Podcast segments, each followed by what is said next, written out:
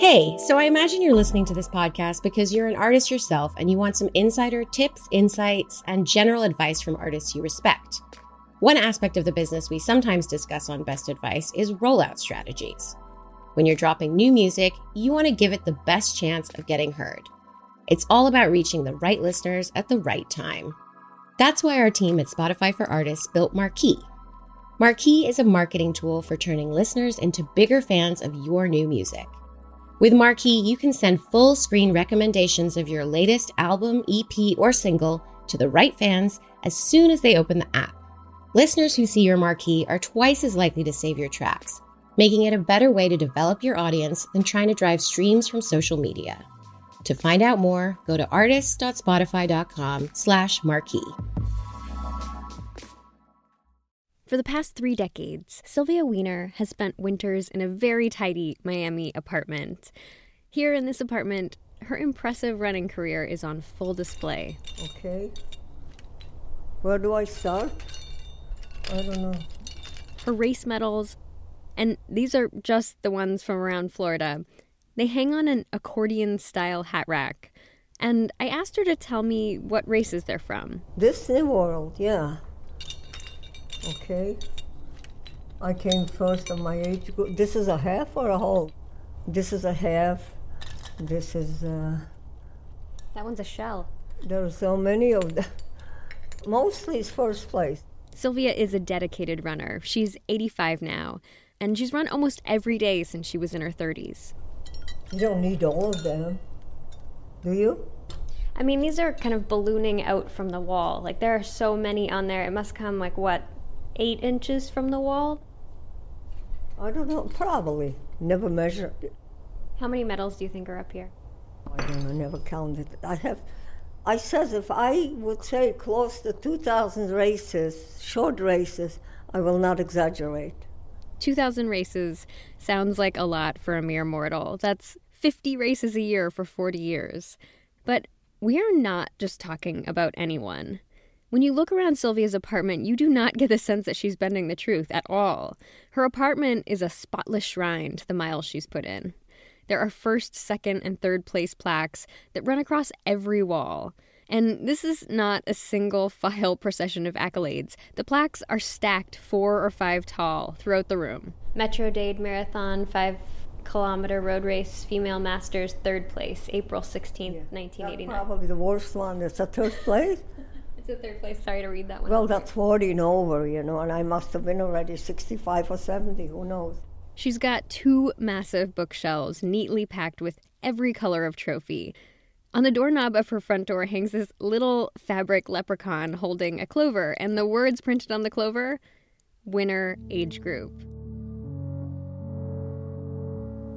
I'm Rachel Swaby, and this is Human Race. Each week, we tell a story about runners and the world of running. This week, the story of the amazing Sylvia Weiner. Sylvia's name is etched into marathon history, but her story, both her personal history and her impact on the running world, it's so much greater than can be summarized on a commemorative plaque or medal. Sylvia's from Poland, but her permanent home is in Montreal. And I visited her in Miami, where she spends the winter. Now, Sylvia wasn't always a runner. Her childhood was traumatic, but we'll get to that later. As a kid, she only ran out of necessity. When she was 16, she immigrated from Poland to Canada, and she married not too long after. She and her husband had three children two sons and a daughter. In her 30s, Sylvia wanted to enroll her kids at the YMYWHA in Montreal. That's the Jewish YMCA.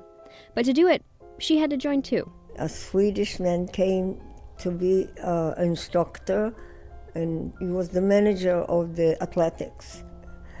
And he said in Sweden, people run. So he said, Would you want to try? Her first outing was with a group. They ran around a small park. It wasn't even a quarter of a mile. So everybody came back to the Y inside, and they said, "Oh, I don't like it," and I also didn't like it, but I because my heart was beating very fast, and I said to him, "Well, Her running instructor. how comes my my heart beats so fast?" He says, "How would you know you have a heart? Well, it wasn't beating." Yeah, I love that. How would you know you have a heart if it wasn't beating? She decides to give it another try. Two days after, he took us out again. When she gets back to the Y, her face is flushed and her cheeks are rosy. I looked in the mirror and I felt, oh my gosh, I look good. This was the 1960s. At the time, it was not a normal sight to see a woman running. It wasn't becoming a woman running. But I didn't give up. Attitudes about women runners were beginning to change, but very slowly. The Boston Marathon opened up to women in 1972, but there were just a handful that ran. But for Sylvia, that quarter mile jog quickly turned into a half mile, turned into two miles, turned into five. A few months after Sylvia started running, she joined a small running group. The group was five men and Sylvia. And the men looked at me, what does she want here, you know? So I wanted to be nice, and I said, how are they going to accept me? Sylvia made a crest for the group, a symbol of her willingness to be a part of the team. He made shirts, and uh, people started to find out about it. So they came to join. And then it became a big pack, and people came from out of town. When the club grew, the women ran on Mondays, Wednesdays, and Fridays. The men ran on Tuesdays, Thursdays, and Sundays. Sylvia ignored the convention and just showed up to run every day. But back in the early days of the group, the mileage climbed and Sylvia began to get stronger. Some members of the group, Sylvia included, decide they'd like to give the Boston Marathon a try. I find out what to do, and they said you have to do every Sunday a 20 miler in order to be able to endure the marathon. So I did. I followed a few men that did it every Sunday, 20 miles. How, how many 20 milers did you do before the Boston Marathon? Uh, once a week, about two months. 20 miles every Sunday for two months leading up to the marathon. Compared to today's standards of training, that is intense. I says, I only want to do one marathon. Sylvia ran her first marathon, the Boston Marathon, in 3 hours and 47 minutes.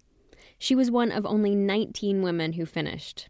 And so it began. From one marathon became 75, seven Bostons. The next year, at 44 years old, Sylvia finishes her second Boston Marathon with a time of 3 hours, 21 minutes, and 38 seconds. She has plenty to celebrate. First, she was one of only 28 women who finished. She lopped off 26 minutes from her previous year's time. Third, she'd beaten a few of her teammates. And finally, this is the biggie. In 1975, the Boston Marathon, for the first time ever, added a Masters Division category for women. That meant women over 40 could compete in their own category. At age 44, Sylvia becomes the first woman ever to win the Boston Marathon Masters Division. Her record is written in Boston Marathon history. And from there, Sylvia just keeps accelerating. She becomes a regular on the race circuit in the Northeast. Sylvia gets all the expected benefits from running. She gets stronger, she joins a community, she feels the sense of accomplishment, as she should, but she also realizes that the sport has other, more profoundly life changing effects. Sylvia sticks to running for dear life. When she's at races, Sylvia stands out. Maybe it's because she's a bit older, but she also makes herself known. Because I'm short, I always put myself in, in the front. But there are some runners who are fast, and you know, but I figured I don't want to be squeezed. So I go in the front. Sylvia is not even five feet tall, and she's right around a 100 pounds at this point. Sylvia's toeing the line with some marathon legends. I remember I was standing near Bill Rodgers and I put my hand on him, you know, in the in the starting line. I said, maybe your your strength will rub off on me, and he laughed. Yes, that Bill Rodgers, the one who won four Boston marathons and four New York City marathons. Maybe his strength would rub off on her. This is just the way with Sylvia. Her presence is really disarming. Not too long ago, Sylvia entered the Fairfax Egg Run in Vermont. Again, Sylvia is in her 80s and even smaller now. With old age, she's shrunk a couple of inches. So she's at this race wearing shorts and what almost looks like a one piece swimsuit top. It has this pink and blue triangle pattern straight out of the 80s. And I want to be clear here this is not a dig. She wears it very well. And she walks up to this guy she doesn't know. Her head is the same height as the race number, which is pinned at his abdomen. So, yeah, he's tall. She knocks on his arm and says, Hey, who's taller, me or you? He looks down, laughs. She asks to take a picture with him, and he agrees. By the way, you can find this amazing picture in our show notes this week. Sylvia has an endless number of these kind of stories, where her ability to talk and her charm endear people to her. She once gave Jock Semple a piece of her mind. Now, Jock is the Boston Marathon race official famous for trying to rip off Kathrine Switzer's number during the 1967 event. And Sylvia met him later in Montreal, and she gave him an earful about trying to yank Kathrine out. In the end, Sylvia and Jock become friends. Sylvia's a celebrity. That I mean, uh, no matter where we go, whether it's in the park or to a race, everybody gravitates towards Sylvia because she's been doing it so long and she's been uh, such an inspiration to so many people. That's Paul, one of Sylvia's long-time running buddies. I went to breakfast with Sylvia and some of Sylvia's other running friends while I visited her in Miami. They've been running together for decades a 7 a.m. run followed by breakfast at Moe's Bagels, the restaurant that Paul owns. And this is their long standing Thursday ritual. We've been running with her for many, many years. This is her friend Joe. We trained for the marathons together, and uh, she's, as Paul said, she is an inspiration to all of us. She's sort of blossomed in the running community. After breakfast, we went back to Sylvia's apartment. And when I visited, she had a book titled The Boston Marathon, one that was published in the 1970s, and a whole bunch of other magazines and newspapers set out on the table to show me. So, in this book, The Boston Marathon, she flips to a passage where her name appears, and I read the paragraph. It says Out in the hallway, a small woman stands by herself. Sylvia Weiner is barely a 100 pounds, just under 5 feet. She's 44 years old. She has sad black eyes and dark curly hair. Yeah, sad eyes, yeah. The book goes on to talk about her success at the second Boston Marathon, but it has a mistake in it. It has her time wrong. The author mixed up her 1974 result with her faster 1975 result. But it did get one thing right those sad eyes. Why those sad eyes? The story of Sylvia's early life after the break. As an adult, Sylvia became an extraordinary runner. She was the first woman to win the Boston Marathon Masters Division in 1975. She picked up running late in life, but once she started, she was prolific. She came in first in her age group all over the Northeast. Sylvia ran because it made her feel good. Or, to put it another way, running saved her from feeling bad. It gave her a way to cope with her traumatic past. Sylvia was born to a Jewish family in a small town in Poland in 1931. My father was a watchmaker and a jewelry maker by hand. And uh, he uh, couldn't make a living in our small town in Poland, so he was working in Warsaw. Sylvia went to visit her father in Warsaw in the fall of 1939. It was bad timing. When she was there, more than a million Germans invaded Poland and bombed Warsaw. Sylvia was eight and I was still in school, you know, a child. Buildings were falling all over Warsaw, and everybody panicked. When the bombs hit, Sylvia ducked into a building, and when people started to run, she ran with them. Sylvia and her father. We just lost each other. He thought, you know, there were so many bombs. So he thought maybe I was killed, you know.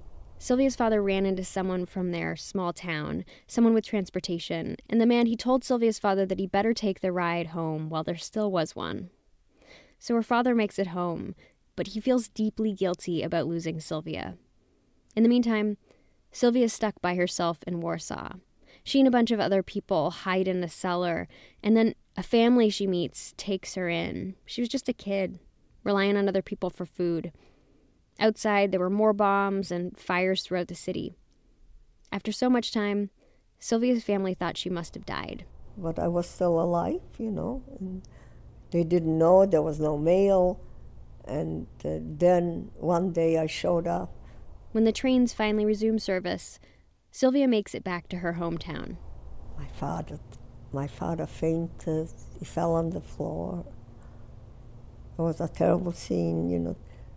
And he was a, still a young man. And In war torn Poland, Sylvia and her mother and father, older siblings, and two younger sisters, they did what they could to get by. I, my father started to repair watches in my town. You know, he didn't go back to Warsaw. So he knew a farmer that he repaired his lot, and we heard that they taking children and they killed them. They being the Nazis. So her father went to the farmer, who wasn't Jewish. Maybe you want my daughter to come and do something. Yeah, he said, I have a few cows. She can look after the cows, take them to the pasture. And that's how I survived, because when they came to, The Nazis. uh, to the town and took everything away, uh, I was at the pasture. When news hit the farm, the farmer told her she had to leave and quickly. He gave her a chain with a little Virgin Mary on it and he told her to run. There was a lot of confusion. Someone told her perhaps she should run back to town, where all the rest of the townspeople were, instead of away from it. But, like she would later in life, Sylvia followed her instincts. I didn't listen, I just kept running. I ran through a river, I didn't even know if it was deep or not, I just ran. And uh, the action stopped. I'm getting a little tired. This, I'm getting a little tired, it's not the continuation of the story. But at the time, I didn't get it. When I listened to the tape later, I realized that Sylvia was telling me she's starting to have a hard time talking to me about what happened to her and her family. To me, in that moment, these events seemed so far away. Sylvia gives speeches on her history and the Holocaust at schools, and she's talked to reporters about it. She talked to me about it too earlier that morning during a walk in a nearby park. I just assumed that, sure, it would be hard to talk about, but that the distance had made talking about it possible. So we continued. And I just kept running. Sylvia said she ran and ran. She hid in nearby villages and cornfields. She never saw her family again. Eventually, Sylvia came back to her village. When she arrived, she remembers blood all over the streets. Sylvia and the last of the Jews in her village were rounded up into a ghetto, a place set up by the Nazis to segregate Jews. Typically, when the Nazis had rounded up enough people, And they send them to a place called Treblinka. And they were and burned. So you you were separate from your think I family. have to stop. Oh yeah, no worries. Your throat's hurting.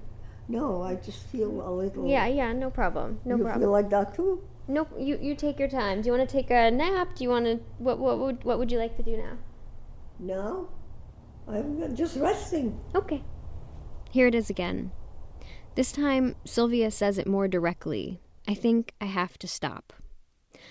I'm asking her to relive the separation from her family, how long she was in Warsaw and then in the ghetto, and I'm asking her to pull up details about the last time she knew her family was alive. Sylvia does talk about her history, but I get the feeling that by asking for dates and details, I'm knocking her off her script, which is destabilizing.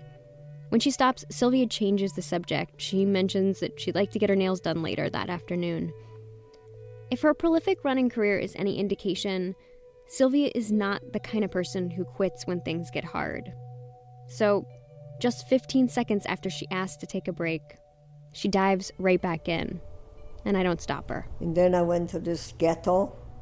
It was a big ghetto. They assembled all the leftover Jews. And then they pushed them in a train. And uh, there, there was already people burned and gassed. In just two months of 1942, 265,000 Jews are taken from ghettos in Warsaw to Treblinka. People poured in from other areas too. Treblinka's primary function was a killing camp. But for Sylvia, something happened on the way to Treblinka. And some people knew where we were going. So they seen the train turn around. They said, no, we're going to Majdanek, not to Treblinka. Majdanek is a concentration camp southeast of Warsaw. At this point, she'd long been separated from her family. When she gets to Majdanek, Then they picked out people to take a, ba- a shower, and next door was the crematorium, the gas chamber. Sylvia was picked to take a shower. Sylvia's naked, all the women in the showers are naked. Nazi soldiers force them all to take off their clothes.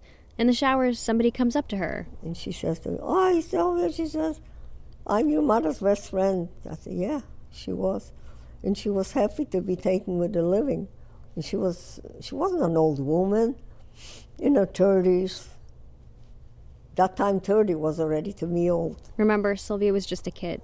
And she's talking to me. An SS woman comes in.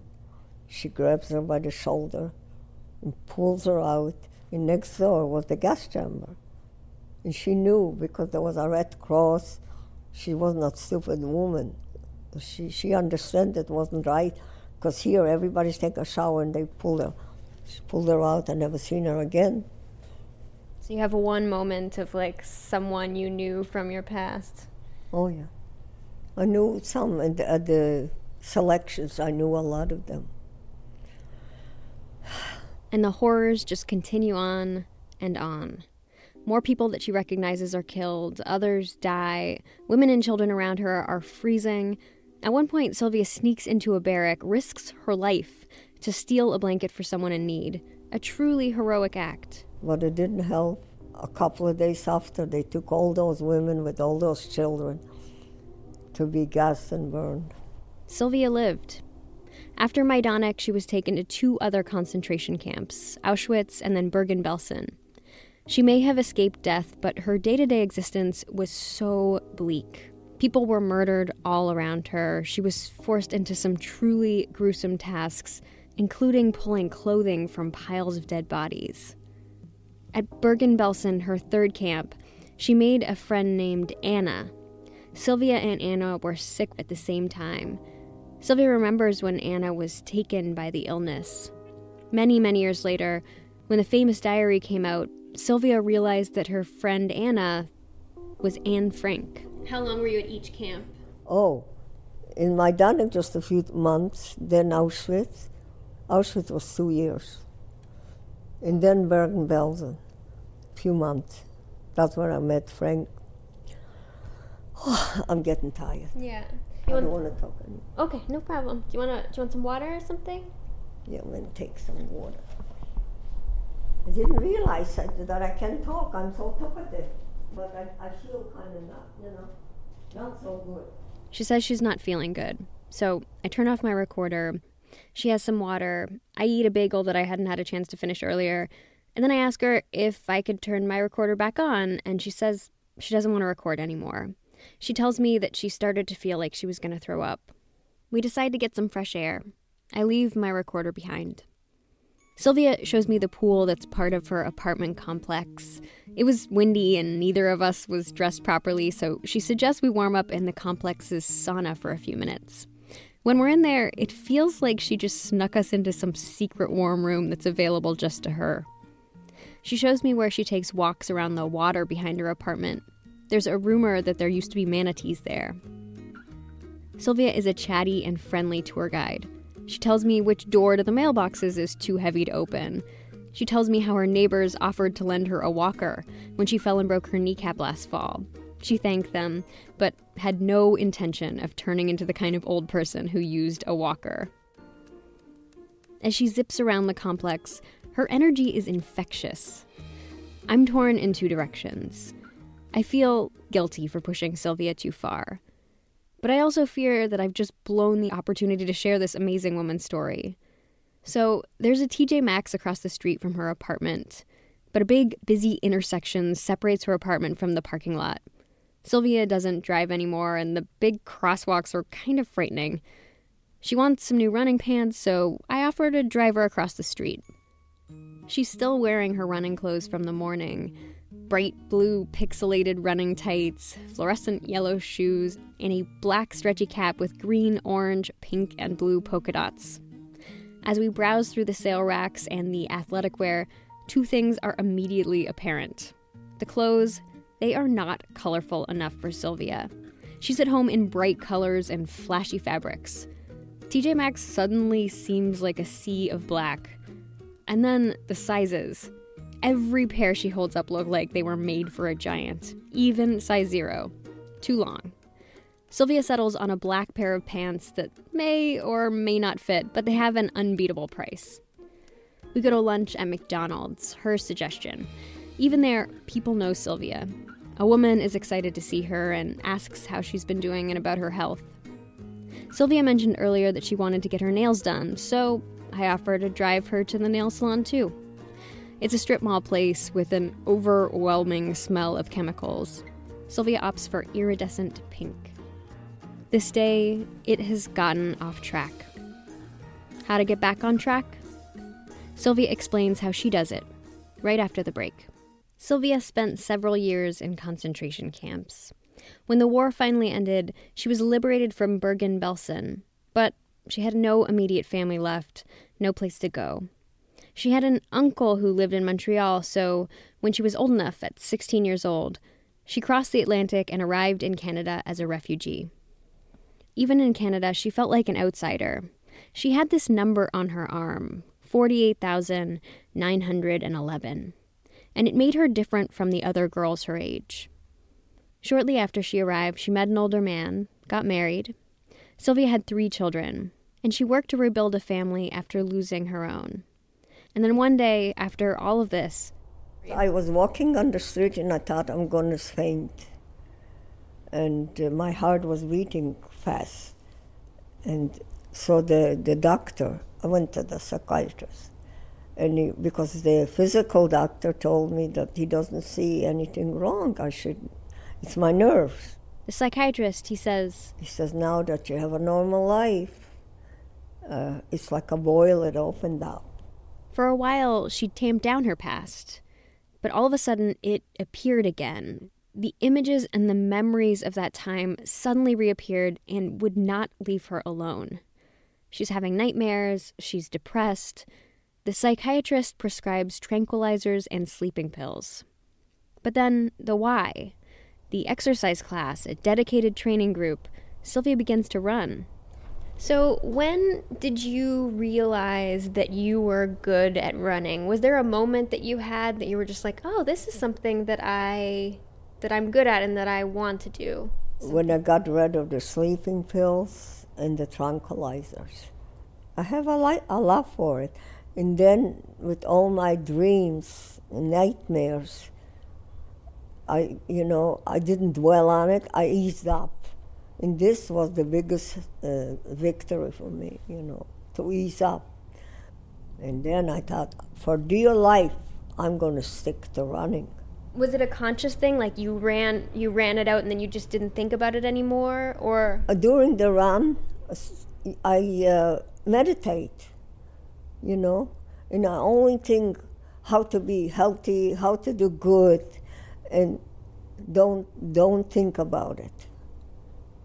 I try to eliminate it from my thoughts, but when I sleep, it comes comes back. And it's no wonder. Sylvia went through and still lives with the memories of the ultimate horror. What Sylvia learned is that running allows her to cope with these memories, it gives her control. The memories are still painful, but no longer debilitating. As it turns out, when Sylvia started running in the 1960s, she landed upon a powerful solution to ease the psychological effects the Holocaust had on her. And this is years before researchers begin seriously studying running's effect on trauma survivors.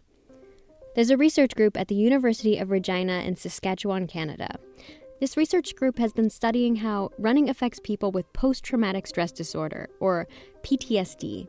They're also looking into other anxiety disorders. To be clear here, Sylvia has not been diagnosed with PTSD. But by looking at PTSD patients, we start to see what it is about running that helps Sylvia cope with her past, and what it is about running that has the power to help so many others. The researchers say that almost immediately upon beginning an exercise regimen, runners start to feel an increase in positive feelings and a decrease in negative ones. And these feelings seem to last even after the exercise is over. Furthermore, people with depression and anxiety tend to avoid social interactions. They skip a hangout with friends or a gathering at work. Running brings them closer to other people, either through participation in a running group or just in the proximity to other people out on the trail.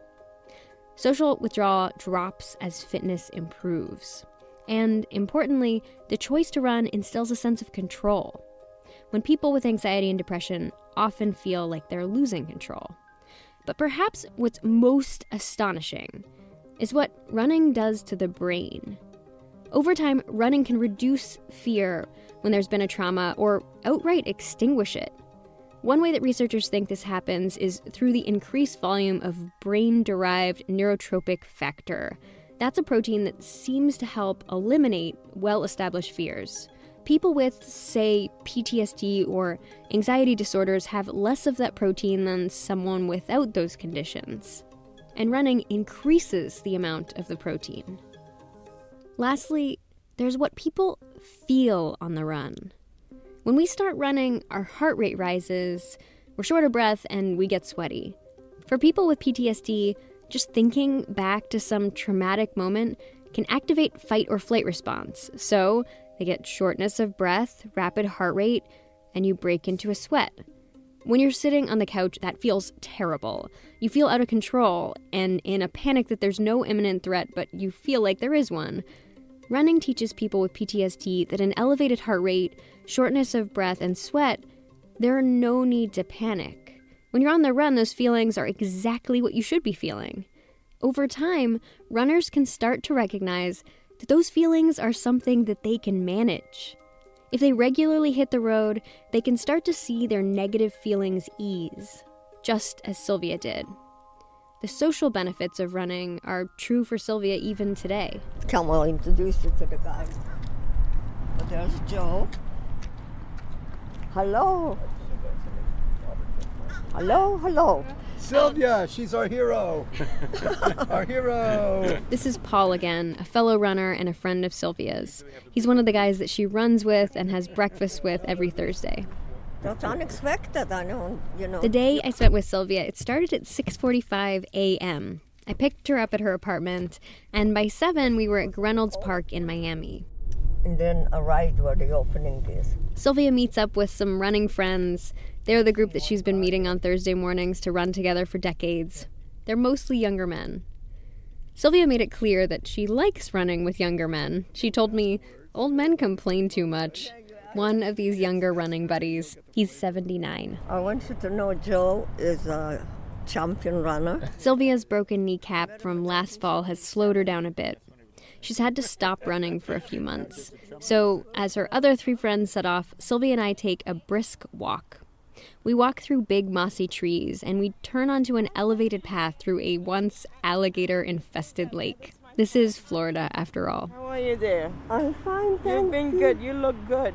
We're walking fast, talking about her history. I felt a little out of, of place because I was called a refugee. Sylvia went to a tattoo parlor to get her number removed. and I had a number here. So I said, I want to I wanna get rid of it. I end up with an infection, almost lost my arm. Oh my god. Yeah. I, I wanted to be like every, like all the young girls here, you know. She still has the scar. You could see this was the number. Yeah, it's a little blue and there's a scar Yeah. there. She tells me her husband passed away 16 years ago. She talks about some of her most memorable races. She talks about the Holocaust on the walk, too. In fact, Sylvia naturally flips back and forth between talking about winning a race and the horrors of her history. When she's moving, just as the research suggests, talking about the Holocaust, it comes a little easier. Here's an example. We're walking fast, talking about how she's run 75 marathons. When I used to train, I used to do a marathon in my training time. and uh, I used to be very strong. And I survived, you can imagine. I was two years in Auschwitz, which it was the biggest, the biggest camp of killing with the gas chambers. Or this. She tells a story about going back to Poland as an adult. Naturally, when she visits, she runs. Two young men on the street watch her pass by. And she's approaching a hill. And they must have thought, this little old lady. So they tell Sylvia that they could absolutely beat her up that hill. She agrees to the challenge, and Sylvia, of course, leaves them in the dust. As she tells this story, she's clearly amused with the outcome. And they were probably drinking because I, smelled alcohol. And I had, I had a ball. But that was a very sad, uh, you know, a sad time for me. A very sad time because it's not far from my town and a lot of people perished there. So. Worldwide, there are approximately 480,000 Jewish Holocaust survivors. There are an estimated 12,700 still living in Canada. The latest numbers are from 2014, so now, two years later, there are certainly fewer. Sylvia tells me she thinks perhaps one reason God has kept her around so long is to help the people she meets remember what happened to her, to her family, and so many other people. So she's continued to share her story. And this ability to share her story and run as well and for as long as she has, it makes Sylvia a powerful motivator. I says, look at me. I can do it. You can do it. And there's a lot of them that admit that I made runners out of them. They saw you running and they thought. Yeah, if, and they knew my history to some point because during the run I used to talk about it, you know. I always say, uh, I'm not going to talk about the concentration camps during the run, but I always end up finishing about it. This is something that you don't never get over. And so people hear your hardships and think like, yeah. well, if she went through all of that stuff, I can be a runner too. That encouraged them a lot it, it, it doesn't, it makes them really feel better and try harder because when they hear my story.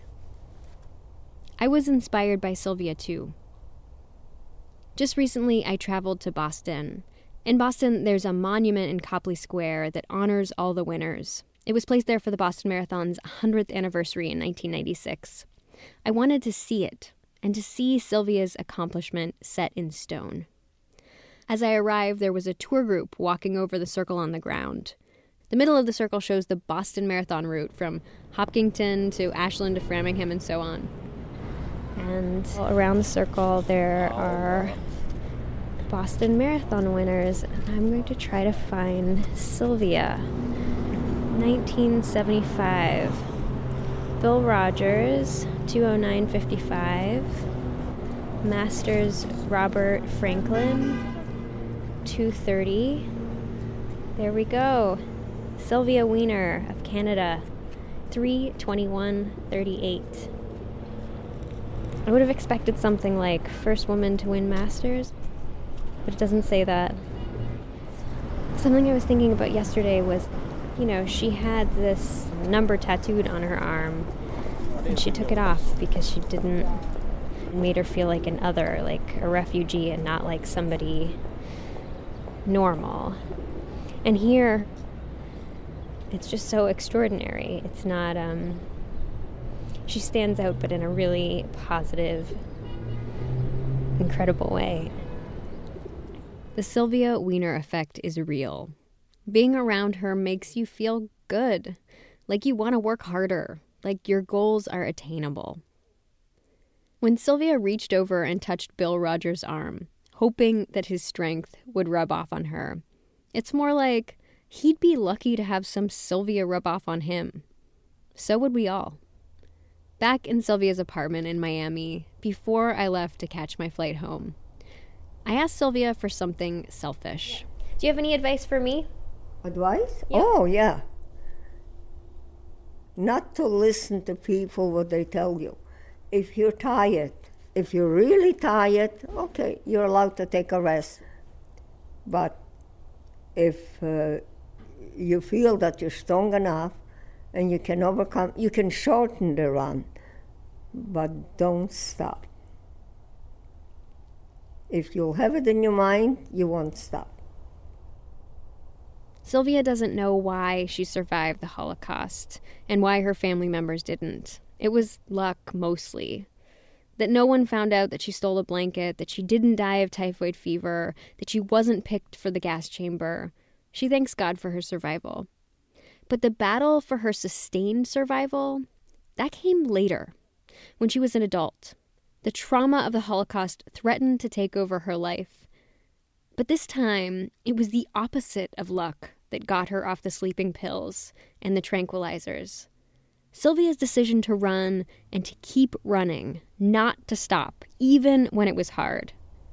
This is the way she survived the rest of her life. I always wanted to live. I never believed I was going to survive. But I did. Human Race is produced by me, Rachel Swaby, with Audrey Quinn and Christine Fennessy, with editing help from Brian Dalek. Special thanks to Gordon Asmundson from the University of Regina for sharing his research. And thanks to Debbie Weiner for her help with the story. Our theme music is by Danny Cocke. David Willey is the editor in chief of Runner's World and the editor in chief of this podcast. We'll see you next week.